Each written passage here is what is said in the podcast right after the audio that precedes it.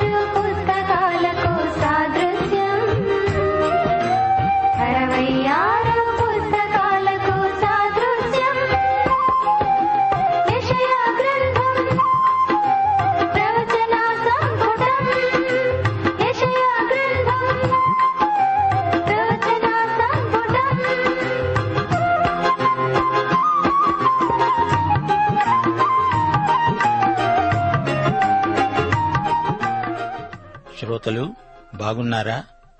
అందరూ ఇంట్లో కులాసాగా ఉన్నారు కదా. మనకు ప్రతిరోజు ఏవేవో ప్రశ్నలు ఎదురవుతూ ఉంటాయి. అప్పుడప్పుడు ప్రతి మానవుడు నాలుగు ప్రశ్నలను ఎదుర్కొనక తప్పదు. ఒకటి, నేనెందుకు బతుకుతున్నాను? రెండు, అసలు నేనెవర్ని? మూడు, నా జీవిత పరమార్థమేమిటి? నాలుగు, చనిపోయాక నేనెక్కడికి వెళ్తాను? మనుషులు ఈ ప్రశ్నలకు ఏవేవో జవాబులు చెప్పడానికి ఎంతో ప్రయత్నించారు. కాని దేవుడు ఈ ప్రశ్నలకు ఎప్పుడో జవాబు చెప్పేశాడు. దేవుడు తన పరిశుద్ధాత్మ ద్వారా, తన వాక్యము ద్వారా, తన కుమారుడైన యేసుక్రీస్తు ద్వారా మనకు అసలైన జవాబులు చెప్పాడు, చెబుతున్నాడు. ఈరోజు ఫిలిప్పీ పత్రిక నాలుగో అధ్యాయం ఆరు ఏడు వచనాలతో మిమ్మల్ని పాఠానికి ఆహ్వానిస్తున్నాము.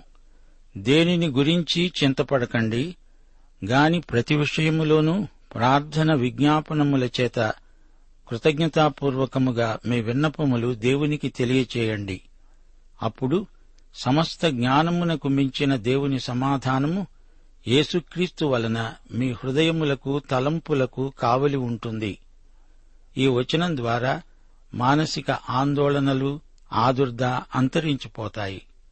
సరే రండి, రేడియోకు దగ్గరగా వచ్చి కూర్చోండి. ప్రార్థన చేసుకుందాము. ప్రేమమయ దేవా, పరలోక సింహాసనాసీనుడా, జీవాధిపతి, నీకు మా హృదయపూర్వకమైన కృతజ్ఞతాస్తుతులు. మా శ్రోతలు నీ పాదాల చెంత సమకూడి ఉన్నారు.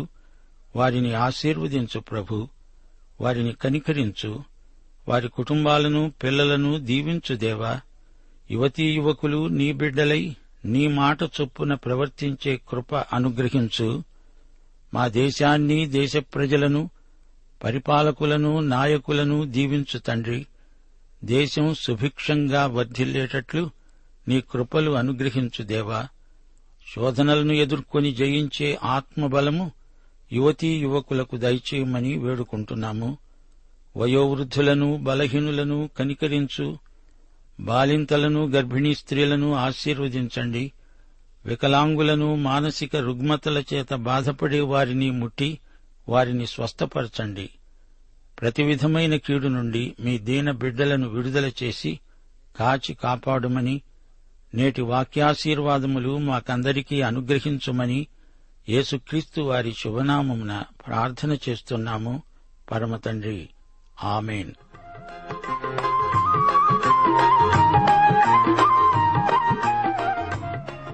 సోదరీ సోదరులారా, ఈ రోజున మనం యెషయా గ్రంథం పంతొమ్మిదో అధ్యాయం వినబోతున్నాము. శ్రోతలు, ఈ అధ్యాయంలో ఈజిప్టును గురించిన దైవోక్తి, విషాదం నుండి వైభవానికి హెచ్చింపు, ఇశ్రాయేలుకు చుట్టూరా ఉన్న దేశాలు పదకొండు, వీటిని గురించిన దైవోక్తి యెషయా గ్రంథం పదమూడో అధ్యాయం నుండి ఇరవై మూడో అధ్యాయం వరకు చెప్పబడింది. ఇప్పుడు ఈజిప్టుపై దైవోక్తి ఆరోది. ఈజిప్టు అంతా ఒకే జాతి. ఈ ప్రవచనాల నెరవేర్పు తేటగా చరిత్రలో కనిపిస్తున్నది. దీనిని బట్టి బైబిలు నిజంగా దేవుని వాక్యం అని రుజువవుతుంది.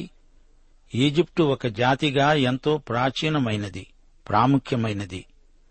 ఈజిప్టులోనే ఇశ్రాయేలు ఒక జాతిగా ఆవిర్భవించింది. యాకోబు సంతానం డెబ్బై మంది అక్కడికి తరలి వెళ్లారు. పదహారు వందల సంవత్సరాల తరువాత వారు పదిహేను లక్షల మంది అయ్యారు. నేటి వరకు ఈ ఈజిప్టు జాతి నిలిచి ఉంది అంటే ఇది ఎంత విస్తృత చరిత్ర జాతో మనం గ్రహించగలం. అందుకే ఈ జాతి కూడా యెషయా ప్రవచనాలలో ప్రముఖ స్థానం వహించింది. అబ్రాహాము ఈజిప్టుకు వెళ్లాడు, అక్కడ ఇబ్బందిలో చిక్కుకున్నాడు. యోసేపు ఈజిప్టుకు బానిసగా అమ్ముడుపోయాడు. కరువు వచ్చినప్పుడు యాకోబు అతని సంతానము ఈజిప్టుకు వెళ్లిపోయారు. అక్కడ ఇటుక బట్టీల మధ్య ఇశ్రాయేలు ఒక జాతిగా ఏర్పడింది. ఆ తరువాత ఇశ్రాయేలీయులు వాగ్దత్త భూమిలో ప్రవేశించారు. ఆ పిమ్మట అహాజు, హిజ్కియా అనే ఇద్దరు రాజులు ఈజిప్టుతో సంధి వడంబడిక చేసుకున్నారు. కాని ఈజిప్టును నమ్మకూడదనే గుణపాఠం నేర్చుకున్నారు. కొత్త పాత నిబంధనల మధ్యకాలంలో, అనగా మలాకీ, మత్తయి గ్రంథాల మధ్య ఈజిప్టు ఇశ్రాయేలును బహువేధించింది. యేసుక్రీస్తు జన్మించినప్పుడు ఆయనను ఈజిప్టుకు తీసుకువెళ్లడం జరిగింది. సువార్త ద్వారా మొదటి మూడు శతాబ్దాలలో ఈజిప్టులో ఎందరో విశ్వాసులయ్యారు. ఉత్తరాఫ్రికా ప్రాంతం నుండి అగస్టీను మొదలైన భక్తులెందరో వచ్చారు. ఈ రోజు వరకు కూడా ఇశ్రాయేలుకు ఈజిప్టు సమస్యలు కల్పించటం చరిత్ర చెబుతున్న నిజం. ఇప్పుడు ఈజిప్టును గురించిన దైవోక్తి వినండి. యూదాలో ఒక వర్గం రాజుకు సలహా చెప్పారు. ఈజిప్టు నుండి సహాయం కోరవలసిందని హెచ్చరిక చేశారు. అయితే యెషయా ప్రవచిస్తూ అన్నాడు, ఈజిప్టు వల్ల మీకు ఎట్టి సహాయము చేకూరదు. ఎందుకనగా దేవుడు వారిని బలహీనపరిచాడు. ఈజిప్టు వారి మధ్య చీలిక వచ్చింది. ఒకటి రెండు వచనాలు. యెహోవా వేగము గల మేఘమునెక్కి ఈజిప్టుకు వస్తున్నాడు. ఈజిప్టు విగ్రహాలు ఆయన సన్నిధిలో కలవరపడతాయి. ఈజిప్టు వారి గుండె కరిగిపోతున్నది. నేను ఈజిప్టు వారి మీదికి ఈజిప్టు వారినే రేపుతాను. సహోదరుని మీదికి సహోదరులు, పొరుగువారి మీదికి పొరుగువారు లేస్తారు. పట్టణముతో పట్టణం యుద్ధం చేస్తుంది, రాజ్యంతో రాజ్యం యుద్ధం చేస్తుంది. వారి ఆలోచనలన్నీ సైతానీయమైనవి. మూడో వచనం. ఈజిప్టు వారి శౌర్యం నశిస్తుంది. వారి ఆలోచన శక్తిని నేను మాన్పివేస్తాను. కావున వారు విగ్రహాల వద్దకు, గొణిగేవారి వద్దకు, కర్ణపిశాచి గలవారి వద్దకు, సోదెగాండ్ర వద్దకు విచారించడానికి వెళ్తారు. వీరి విధంగా బంధకాలలో చిక్కుబడిపోయారు. నాలుగో వచనం. నేను ఈజిప్టు వారిని క్రూరమైన అధికారికి అప్పగిస్తాను. బలాత్కారుడైన రాజు వారిని ఏలుతాడని ప్రభువును సైన్యములకు అధిపతి అయిన యెహోవా సెలవిస్తున్నాడు.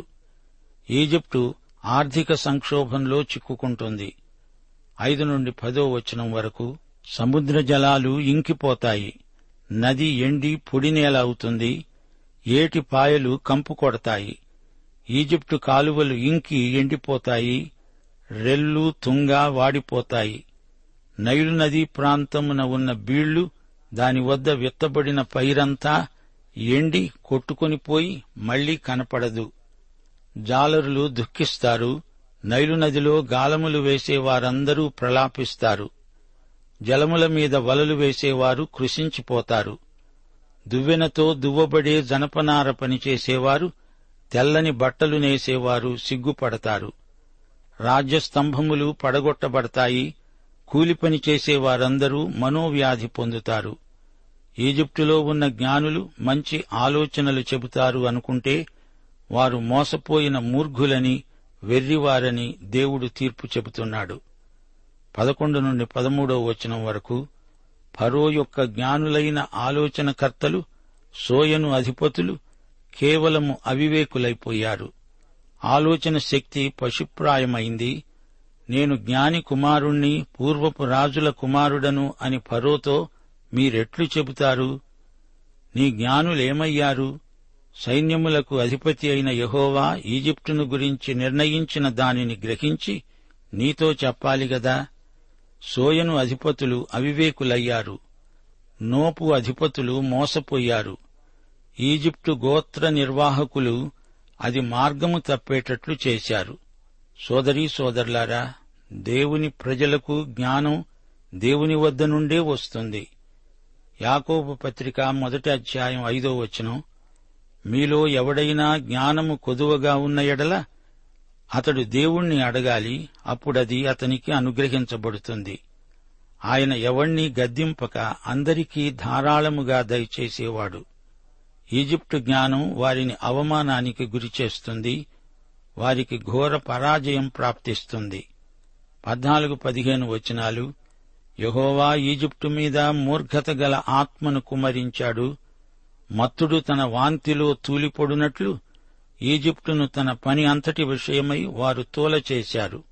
తలైనా తోకైనా కొమ్మైనా రేళ్లైనా ఈజిప్టులో పని సాగించేవారు ఎవ్వరూ లేరు. పదహారు నుండి ఇరవై ఐదో వచనం వరకు దేవుడు యూదుల భవిష్యత్తు, ఈజిప్టు వారి భవిష్యత్తు ఎలా ఉండబోతాయో తన ప్రవక్త ద్వారా పలుకుతున్నాడు. దేవుడు తన రాజ్యాన్ని స్థాపించేటప్పటికీ ఈ రాజ్యాల భవితవ్యం ఎలా ఉండబోతోందో ప్రవచిస్తున్నాడు. అప్పుడు ఈజిప్టే తనకు తానై వచ్చి ఇశ్రాయేలును సాయం కోరుతుంది. పదహారు పదిహేడు వచనాలు, ఆ దినాన ఈజిప్టు వారు స్త్రీల వంటి వారవుతారు. సైన్యములకు అధిపతి అయిన యెహోవా వారిపైన తన చెయ్యి ఆడిస్తాడు. ఆడుతున్న తన చెయ్యి చూచి వారు వణికి భయపడతారు. యూదాదేశం ఈజిప్టుకు భయంకరమవుతుంది. తమకు విరోధముగా సైన్యములకు అధిపతి అయిన యెహోవా ఉద్దేశించిన దానిని బట్టి ఒకడు ప్రస్తావించిన ఎడల ఈజిప్టు వారు వణుకుతారు. ప్రియ శ్రోతలు వింటున్నారా?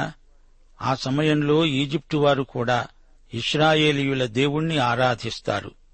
పద్దెనిమిది నుండి ఇరవై ఒకటో వచనం వరకు, ఆ దినమున కనాను భాషతో మాట్లాడుతూ యెహోవా వారమని ప్రమాణం చేసే ఐదు పట్టణాలు ఈజిప్టు దేశములో ఉంటాయి. వాటిలో ఒకటి నాశనపురం. ఆ దినమున ఈజిప్టు దేశం మధ్యలో యెహోవాకు బలిపీఠం, దాని సరిహద్దునొద్ద యెహోవాకు ప్రతిష్ఠితమైన ఒక స్తంభం ఉంటాయి. అది ఈజిప్టులో యెహోవాకు సూచనగా సాక్ష్యార్థంగా ఉంటుంది. బాధకులను గూర్చి వారు యెహోవాకు మొర్రపెట్టగా ఆయన వారి నిమిత్తం శూరుడైన ఒక రక్షకుణ్ణి పంపుతాడు. అతడు వారిని విమోచిస్తాడు. ఈజిప్టు వారు తెలుసుకునేటట్లు యెహోవా తనను వెల్లడిపరుచుకుంటాడు. ఆ దినాన ఈజిప్టు వారు యెహోవాను తెలుసుకుంటారు. వారు బలి నైవేద్యములను అర్పించి ఆయనను సేవిస్తారు. యెహోవాకు మొక్కుకుంటారు. తాము చేసుకున్న మొక్కుబళ్లను చెల్లిస్తారు. అప్పుడు జాతుల మధ్య వైరభావమే ఉండదు. దేవుని రాజ్య మార్గంలో వారు పరస్పరం సయోధ్య కలిగి జీవిస్తారు. ఇరవై మూడో వచనం, ఆ దినాన ఈజిప్టు నుండి అషూరుకు రాజమార్గం ఏర్పడుతుంది. అషూరీయులు ఈజిప్టుకు, ఈజిప్టు వారు అషూరుకు వస్తూ పోతూ ఉంటారు. అందరూ యెహోవాను సేవిస్తారు. ఈజిప్టు, అషూరు, ఇశ్రాయేలు, వీటిలో ఈజిప్టుది ప్రథమ స్థానం, ఆశీర్వాద కారణం. శ్రోతలు, ఇప్పుడు మనం ఇరవయో అధ్యాయంలోకి వచ్చాము. అషూరు రాజైన సర్గోను తర్తానును పంపగా అతడు అష్డోదునకు వచ్చిన సంవత్సరమున అష్డోదీయులతో యుద్ధము చేసి వారిని పట్టుకున్నాడు. మూడే మూడు సంవత్సరాలలో ఇశ్రాయేలు మీద శత్రువు దాడి చేస్తాడు.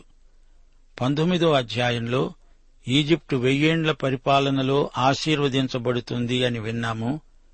ఇప్పుడు ఇరవయో అధ్యాయంలో రాబోయే సంఘటనలు, ప్రవచనాత్మక వాస్తవాలు, సత్యాలు పలకబడ్డాయి. యెషయా ప్రవచనాలు తప్పక నెరవేరుతాయి. ఎన్నో నెరవేరాయి. అషూరు సైన్యంలో తర్తాను అధిపతి, అష్డోదు ఉత్తరాది గోత్రాలలో ఒకదానికి చెందిన పట్టణం. సర్గోను షల్మనేసరు తరువాత రాజ్యానికి వచ్చాడు. సర్గోను అనే పేరు అషూరు భాషలో షర్రూకెన్. ఈ విషయంలో చారిత్రక ఆధారాలు మనకెన్నో లభిస్తున్నాయి. రెండో వచనం, ఆ కాలమున యెహోవా ఆమోజు కుమారుడైన యెషయా ద్వారా పలికాడు, నీవు పోయి నీ నడుము మీది గోనెపట్ట విప్పి నీ పాదాల నుండి జోళ్లు తీసివెయ్యి. అతడాలాగు చేసి దిగంబరి అయి జోళ్లు లేకుండానే నడుస్తూ ఉన్నాడు. శ్రోతలు చూడండి, యెషయాయే ఒక నడిచే ఉపమానమవుతున్నాడు. ఈజిప్టుకు లోబడవద్దని హెచ్చరిక. నగ్నంగా అతడు నడవాలని దేవుని ఉద్దేశ్యం కాదు. యెషయా తన దుస్తులు విడవాలి, సంతాపసూచకమైన తన బట్టలను విడిచిపెట్టాలి. దీన్ని బట్టి అందరి దృష్టిని ఆకర్షించిన వాడవుతాడు. ఈ విధంగా చేయడం సాధారణ ప్రజల దృష్టిలో సభ్యత కాకపోవచ్చు. యెహోవా అన్నాడు, నా సేవకుడైన యెషయా ఈజిప్టును గూర్చి, కూషును గూర్చి సూచనగా, సాదృశ్యముగా మూడు సంవత్సరాలు దిగంబరి అయి జోళ్లు లేకుండా నడుస్తున్న ప్రకారం.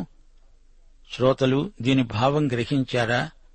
యెషయా ఈ విధంగా దిగంబరంగా తిరగటం ద్వారా ఈజిప్టుకు ఏం జరగబోతోందో చూపుతున్నాడు. అతడు ప్రజల ఎదుట సూచనగా కనపడుతున్నాడు. నాలుగో వచనం, అష్షూరు రాజు చెరపట్టబడిన ఈజిప్టు వారిని, తమ దేశము నుండి కొనిపోబడిన కూషీయులను, పిన్నలను, పెద్దలను దిగంబరులుగాను చెప్పులు లేని వారినిగాను పట్టుకొని పోతాడు.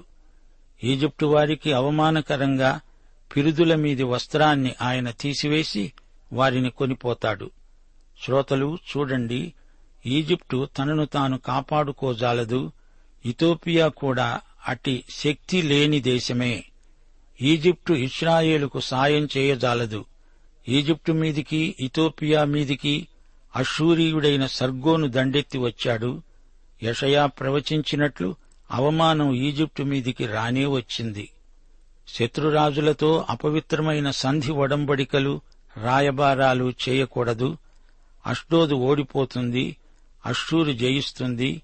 ఈ ఫిలిష్తీ పట్టణవాసులు ఈజిప్టు, ఇథియోపియా మీద ఆధారపడ్డారు, వారి మీద ఆశలు పెట్టుకున్నారు. కాని వారికి ఎట్టి లాభము కలగలేదు. అయినా ఈజిప్టు, ఇథియోపియా మీద దేవుని ప్రజలు ఆధారపడాల్సిన అవసరమేమొచ్చింది? ఈ ప్రజలు చరిత్ర నేర్పే పాఠాలు ఒక పట్టాన నేర్చుకోరు. యెషయా మూడు సంవత్సరాలు బట్టలు లేకుండా పాదచారి అయి పురవీధుల్లో నడిచాడు. తాను యుద్ధ ఖైదీలాగా కనిపించాడు. ఈజిప్టు, ఇథియోపియా వారికి ఏమి సంభవించబోతోందో దానికిది అర్థవంతమైన వస్తుపాఠం. పోని దేవుని ప్రజలైన ఈ చరిత్ర పాఠం నేర్చుకున్నారా అంటే అదీ లేదు. వీరు బబులోనుకు చెరగొని పోబడ్డారు. మనం చూచింది, విన్నది మనకు గుణపాఠం నేర్పాలి. మనం సరైన తీర్మానాలు చేయడానికి ఇవి ఎంతో ఉపకరిస్తాయి. సోదరీ సోదరులారా, ప్రియ శ్రోతలారా, గత చరిత్ర నుండి మీరు ఏ పాఠాలు నేర్చుకున్నారు చెప్పండి. సరే, ఇప్పుడు మనం యెషయా ఇరవై ఒకటో అధ్యాయంలోకి వచ్చాము. ఈ అధ్యాయంలో మూడు వాక్చిత్రాలు చూపబడ్డాయి. ప్రసవ వేదన పడే స్త్రీ, కావలివాడు, నూర్చే కళ్ళం. ఈ మూడు ఉపమానాలలో దేవుని సేవ ఎంత కష్టసాధ్యమో చూపబడింది. ప్రసవ వేదన లాంటిదే ప్రవక్త పరిచర్య, కానుపు లాంటిదే ప్రవక్త సందేశం. వేదనలో నుండి పుట్టుకొస్తుంది సందేశం. కావలివాడు పట్టణవాసులకు హెచ్చరిక చేస్తున్నాడు, గాని వారు వినిపించుకోవడం లేదు. వారి విందులు, ఇష్టాగోష్ఠులు, సరస సల్లాపాలు, కావలివాని హెచ్చరిక మాటలు వారు పట్టించుకోవటం లేదు. రాత్రి వచ్చింది అని కావలివాని హెచ్చరిక. రాత్రి అంటే శ్రమ, బాధ. ఉదయం రాబోతోంది. ఉదయం అంటే ఆశీర్వాదం.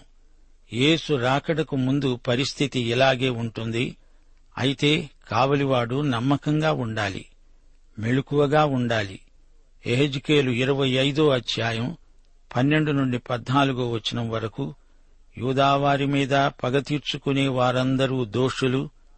నా జనులైన ఇశ్రాయేలీయుల చేత శత్రువులపై పగ తీర్చుకుంటాను. నా కోపమును బట్టి, నా రౌద్రమును బట్టి నేను ఆలోచించిన దానిని వారు నెరవేరుస్తారు. శత్రువులు నా క్రోధము తెలుసుకుంటారు అంటున్నాడు దేవుడు. ఇరవై ఒకటో అధ్యాయంలో మూడు దేవోక్తులున్నాయి. ఒకటి బబులోను, రెండు ఎదోము అనగా దూమ, మూడు అరేబియా. వరుస క్రమంలో ఇవి ఏడు, ఎనిమిది, తొమ్మిది దేవోక్తులు. ఈ అధ్యాయమందలి దేశాలు బబులోను, ఎదోము, అరేబియా. ఈ మూడు జాతులపై దేవుని శిక్ష ప్రవచించబడింది. వీరు ఇశ్రాయేలుకు చేసిన అపకారాన్ని బట్టి ఇలా సంభవిస్తుంది. సోదర బోధకులారా, బోధ చేయడమంటే దానికి ఎంతో గొప్ప వెల చెల్లించాలి. చౌకబారు బోధల వల్ల వచ్చే ఫలితం శూన్యం. పంటకళ్లం బబులోను పట్టణం, దానిని శత్రురాజు వశపరుచుకుంటాడు. రాజకీయ రంగస్థలమంతా పంట నూర్చే కళ్లం. బబులోను సాయం చేస్తుందని, అష్షూరును అరికడుతుందని యూదా ఆశించింది. అయితే బబులోనే పంటకళ్లంలో నలగొట్టబడింది. తూర్పారబట్టి శత్రువు బబులోనును పూర్తిగా జయించాడు. యెషయా తన వృద్ధాప్యంలో శాంతి నెలకొంటుంది అనుకున్నాడు. అయితే బాధకరమైన భారాలు అతడు మోయవలసి వచ్చింది. ఇరవై ఒకటో అధ్యాయం మొదటి వచనం, సముద్ర తీరముననున్న అడవి దేశమును గూర్చిన దేవోక్తి, అరణ్యము నుండి భీకర దేశము నుండి అది వస్తున్నది, ఇది కఠినమైన దర్శనం. మోసం చేసేవారు, దోచుకునేవారు చెలరేగుతారు. ఏలాము, మాద్యా ముట్టడించండి, వారి నిట్టూర్పును మాన్పిస్తున్నాను.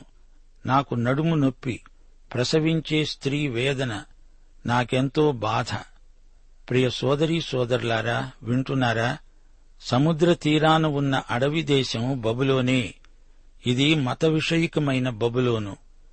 ఇర్మియా యాభై ఒకటో అధ్యాయం పదమూడో వచనం, విస్తార జలముల యొద్ద నివసించేదానా, నిధుల సమృద్ధి గలదానా, నీ అంతం వస్తుంది, అన్యాయ లాభము నీకింక దొరకదు, ఇదే బబులోను. ప్రకటన పదిహేడో అధ్యాయం మూడో వచనం, అప్పుడతడు ఆత్మవశుడనైన నన్ను అరణ్యమునకు కొనిపోగా ఎర్రని మృగము మీద కూర్చుండిన ఒక స్త్రీని చూచాను అన్నాడు యోహాను. ప్రకటన పదిహేడో అధ్యాయం మొదటి వచనంలో విస్తార జలముల మీద కూర్చున్న మహావేశ్య, ఇదే బబులోను మర్మం. బబులోను వైభవం విగ్రహారాధనకు పెట్టింది పేరు. మాదీయ పారసీక రాజ్యాలు వచ్చాయి.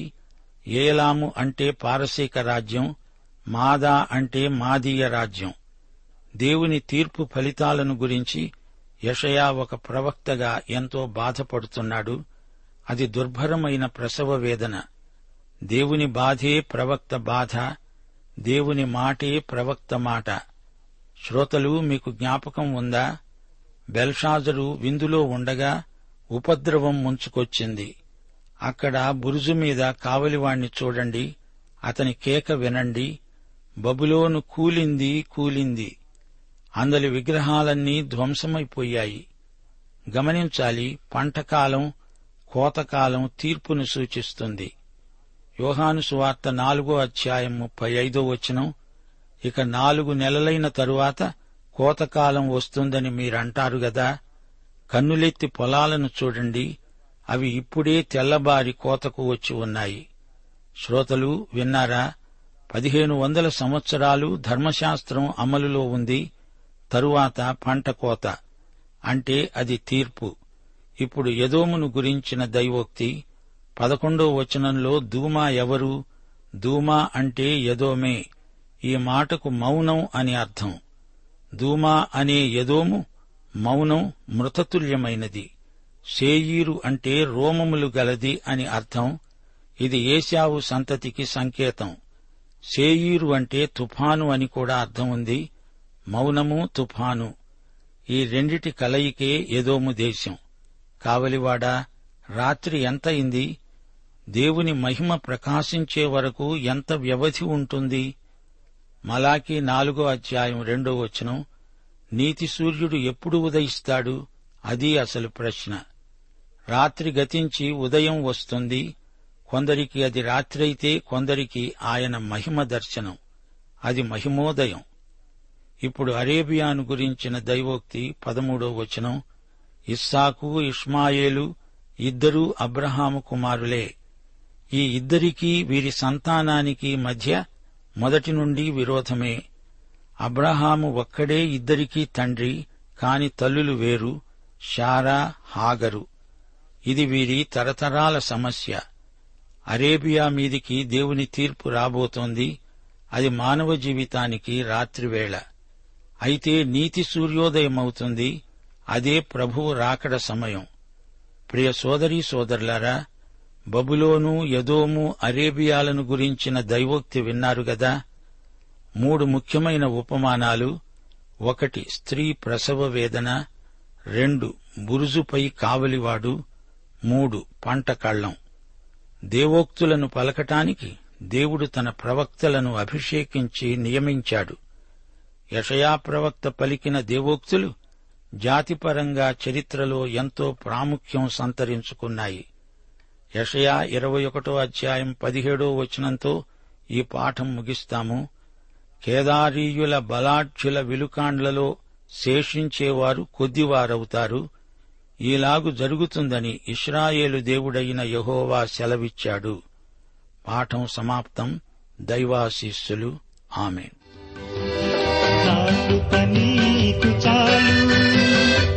నేను నీకున్న మేలు, ప్రభుయేసు పలికిన మాట, పరము నడిపించు బాట.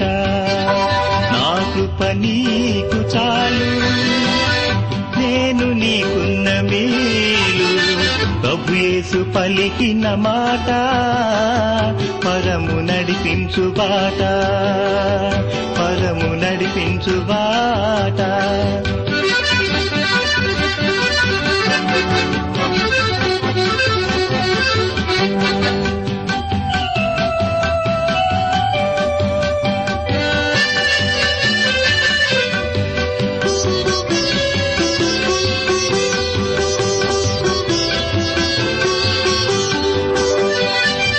కలతలెన్నీ ఉన్నా కలవరంబు నీకున్నా, కలతలెన్నీ ఉన్నా కలవరంబు నీకున్నా, యేసుదేవుని కలిగున్నా, యేసుదేవుని కలిగున్నా, ఏదు భయము ఓ అన్నా. నా కృప నీకు చాలు, నేను నీకున్న మేలు, ప్రభుయేసు పలికిన మాట, పరము నడిపించు బాట, పరము నడిపించు బాట.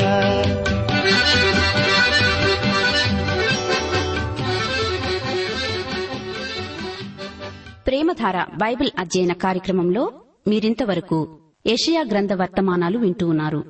ఈ గ్రంథ ధ్యానాలు మీ అనుదిన ఆత్మీయ జీవితాన్ని మరింత శక్తితో, ధైర్యంతో, సహనంతో కొనసాగించడానికి సహాయపడగలవని భావిస్తున్నాం. ప్రస్తుతం మీరు వింటున్న యెషయా గ్రంథ ధ్యానాలపై గొప్ప రక్షణ అనే పుస్తకాన్ని సిద్ధం చేస్తున్నాం. గొప్ప రక్షణ అనే ఈ పుస్తకాన్ని పొందగోరేవారు ఈ రోజే మాకు వ్రాసి లేదా ఫోన్ చేసి మీ పేరు నమోదు చేయించుకోవచ్చు. మా address: Premadhara, Trans World radio India, తపాలా సంచి నాలుగు, సికింద్రాబాద్ ఐదు సున్నా సున్నా సున్నా ఒకటి ఏడు. మా సెల్ ఫోన్ నంబర్లు తొమ్మిది మూడు తొమ్మిది తొమ్మిది తొమ్మిది ఐదు రెండు ఐదు ఏడు సున్నా. మరొక నంబర్ తొమ్మిది మూడు తొమ్మిది తొమ్మిది తొమ్మిది ఐదు రెండు ఐదు ఎనిమిది సున్నా. మా email ID Telugu TTB at radio eight eight two dot com.